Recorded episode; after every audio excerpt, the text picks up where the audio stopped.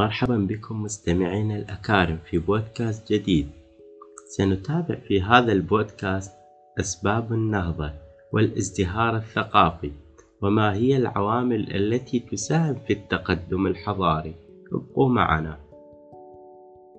في كتاب تاريخ الحضارة لأرنولد توينبي يقول الكاتب لا تنمو الحضارات وتتقدم بدون أن يوجد لديها هدف خلاق يدفعها للتقدم.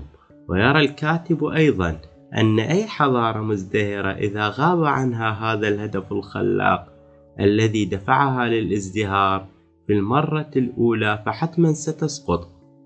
هذا بسبب أن الحاجة لوجودها قد انتفت ولم تعد تمتلك المقومات التي قامت عليها لأول مرة وهذا الرأي يدفعنا لتعريف ابن خلدون.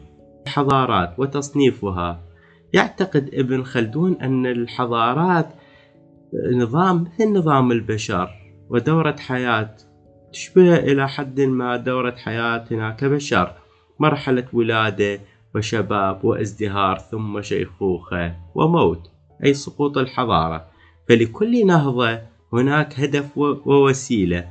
علينا في عالمنا العربي استخدام كل الوسائل المادية والمعنوية التي من الله بها علينا لنستخدمها كطاقة دافعة للتنوير والتحضير لقيادة شابة تتولى صنع حضارة عربية وتسهر على تثقيفها سياسيا اقتصاديا وتكنولوجيا لنواكب الدول ونلحق بها سريعا.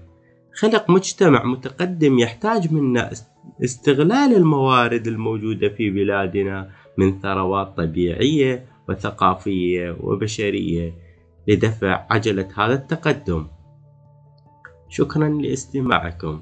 نلتقي في بودكاست قادم. إلى اللقاء.